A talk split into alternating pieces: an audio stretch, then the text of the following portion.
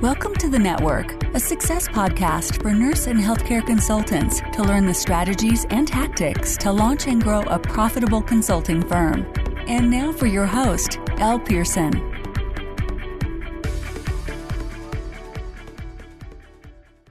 Hello and welcome to episode four of the network. I'm your host, Elle, and I'm so excited to welcome you back to another episode where we help nurse and healthcare consultants learn the strategies to launch and grow a profitable consulting practice.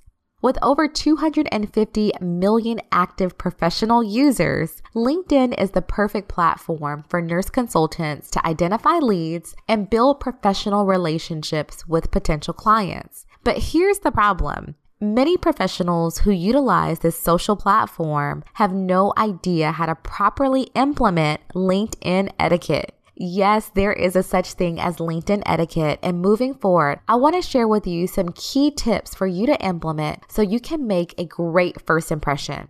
Now, remember, you are a representation of your consulting practice at all times, and this includes your interactions on LinkedIn. You get absolutely one chance to make a lasting first impression, and you want to make sure that your impression is a good one and that your consulting firm stands out from the masses.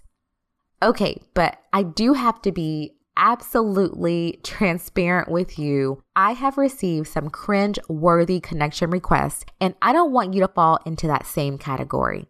I mean, I've received requests with no personalized messages. I've also received messages with that generic LinkedIn, can I add you to my connections request? And people have even misspelled my name. So if this sounds like you, that's okay. We're going to keep it our little secret, but moving forward, I want you to implement these four key LinkedIn etiquette tips so you can stand out from the crowd. Now, the first LinkedIn etiquette tip I want to share with you is for you to implement a personalized message for each connection request you make. Now, I want you to take the time and put yourself in the shoes of the person who you're reaching out to. Now, chances are they don't know who you are and you're a complete stranger to them. So from here on out, for every single connection request you make, you need to be stating who you are, what you do, and why they should connect with you. Otherwise, don't be surprised if your connection request is denied. By simply personalizing connection requests, I have built relationships with some of my favorite authors, some influencers who I never thought that I would form a connection with, and most importantly, the people I want to do business with. The second tip I want to share with you is to say thank you to any new connections who've accepted your request. Remember, the person you reached out to didn't have to approve the connection with you. In fact, you're still a stranger once they've decided to approve that connection. So take the time and introduce yourself. Ask them a question, get to know them a little bit better. You want to break the ice. Oh, and by asking them a question to break the ice, I don't mean trying to immediately sell them what you're offering. Now, this is one of my biggest pet peeves. Now, if it's irritating to me, I'm sure it's irritating to your potential clients. So don't immediately try to sell them something. You want to build a relationship first. The third tip is to respond to messages in 48 hours or less. Now, I know this is going to be a little bit hard. Even I fall off the bandwagon sometimes, but make every effort to be fast with your responses. LinkedIn is really like a huge conference online. Now, when you attend conferences and make connections, you reach out to them immediately, right?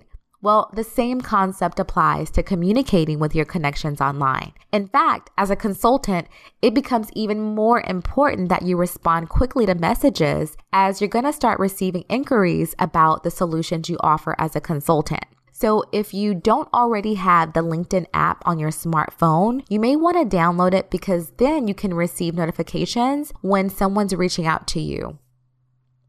The last LinkedIn etiquette tip I want to share with you today is to respond and thank connections who engage with your posts. Now, we're all very busy professionals. If someone takes the time out of their day to comment on a post, then you at least can say thank you to that person. Remember, as a consultant, we are in the relationship building business. Engagement absolutely matters. And at the end of the day, we want all of our connections to feel acknowledged and appreciated.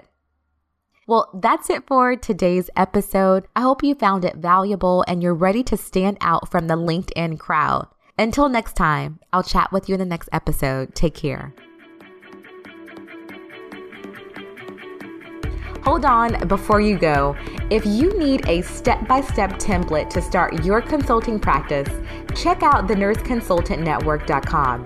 Here you can learn about our membership academy that'll provide you with a roadmap to launch your consulting practice. Go to www.thenurseconsultantnetwork.com backslash join to learn more. Thanks for listening to the Network Podcast. If you enjoyed this episode and you're ready to monetize your knowledge as a consultant, head over to thenurseconsultantnetwork.com and check out our free resources. Until next time.